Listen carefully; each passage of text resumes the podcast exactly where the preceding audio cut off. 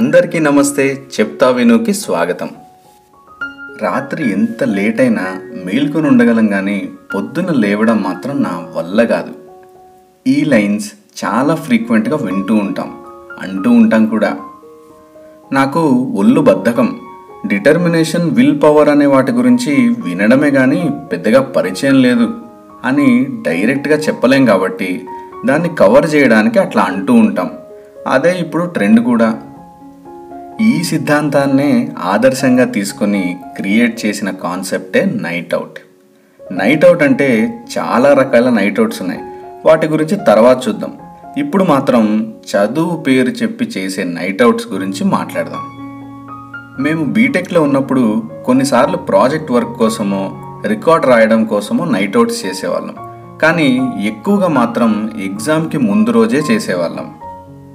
ఎగ్జామ్కి మధ్యలో minimum 1 day gap ఉండేది, చాలాసార్లు 2 డేస్ గ్యాప్ వచ్చేది. ఫస్ట్ డే గురించి చెప్పాల్సిన పనే లేదు.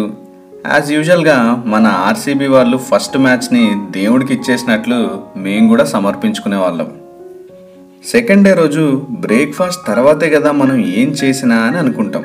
తర్వాత ఏ టీవీయో ఫోనో మాట్లాడి వచ్చేసరికి లంచ్ టైం అవుతుంది. అరే ఏంటిది, కొత్త బ్యాటరీలు వేసినందుక ఏంటి క్లాక్ ఇంత ఫాస్ట్గా తిరుగుతుంది అనుకుని లంచ్ చేయగానే మన పర్మిషన్ లేకుండానే మన కాళ్ళు ఆటోమేటిక్గా ఏ సోఫా మీదకో బెడ్ మీదకో మనల్ని తీసుకెళ్ళిపోతాయి. ఇట్స్ ఓకే, మనిషి అన్నాక తినగానే నిద్ర రాదా అనుకుంటూ చిన్న కునుకేద్దాంలే అనుకుని పెద్ద గురికే పెట్టి పడుకుంటాం.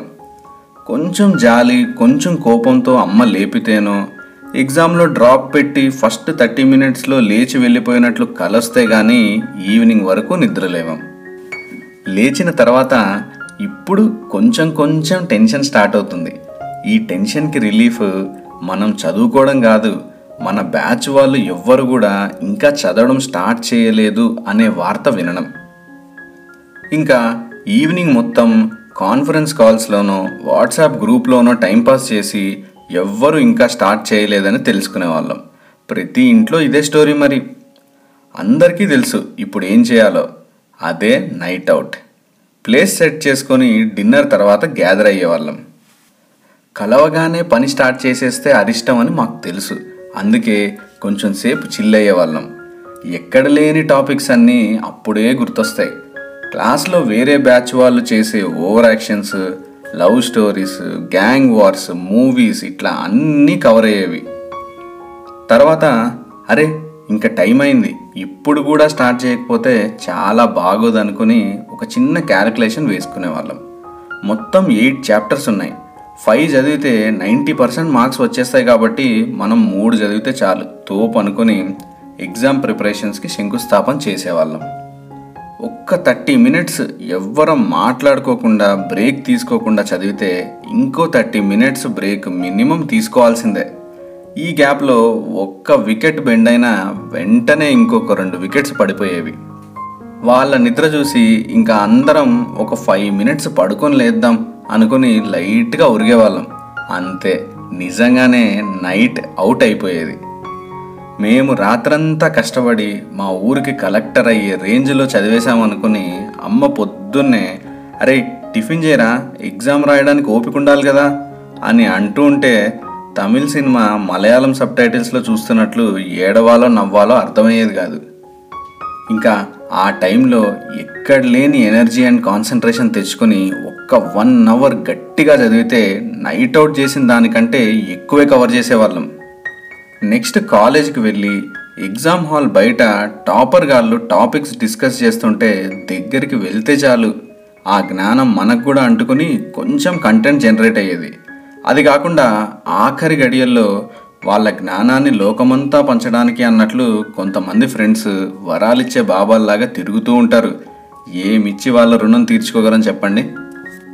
మాది జేఎన్టీయూ కాబట్టి క్వశ్చన్ ఏదైనా ఆన్సర్ కొంచెం అటు ఇటుగా ఒకటే ఉంటుంది. మేము పేపర్స్ ఆర్ డివైన్ అనే కొటేషన్ని ఫాలో అయ్యేవాళ్ళం. అంటే ఎన్ని ఎక్కువ పేపర్స్ రాస్తే అన్ని మార్కులు అన్నమాట. అట్లా ఏదో ఒక మాయ చేసి పాస్ అయిపోయేవాళ్ళం.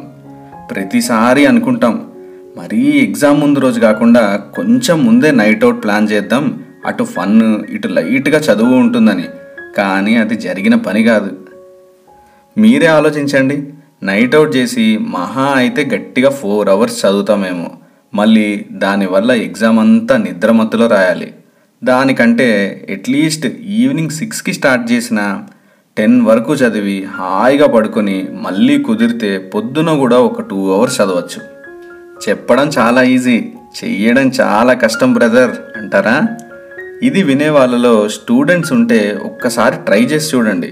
నాకు ఒక టైంలో వర్కౌట్ అయింది, మీకు కూడా అవ్వచ్చు. ఇవ్వండి మా నైట్ అవుట్ ముచ్చట్లు. ఇలాంటి ఎక్స్పీరియన్సెస్ మీకు కూడా ఉంటే కామెంట్స్లో రాయండి. అలాగే ఈ పాడ్కాస్ట్ మీకు నచ్చినట్లయితే లైక్, షేర్తో పాటు మన పేజ్ని ఫాలో అవ్వడం మర్చిపోకండి. నెక్స్ట్ పాడ్కాస్ట్లో ఇంకొక ఇంట్రెస్టింగ్ టాపిక్తో మీ ముందుంటా. అంతవరకు సెలవు, మీ వంశీ.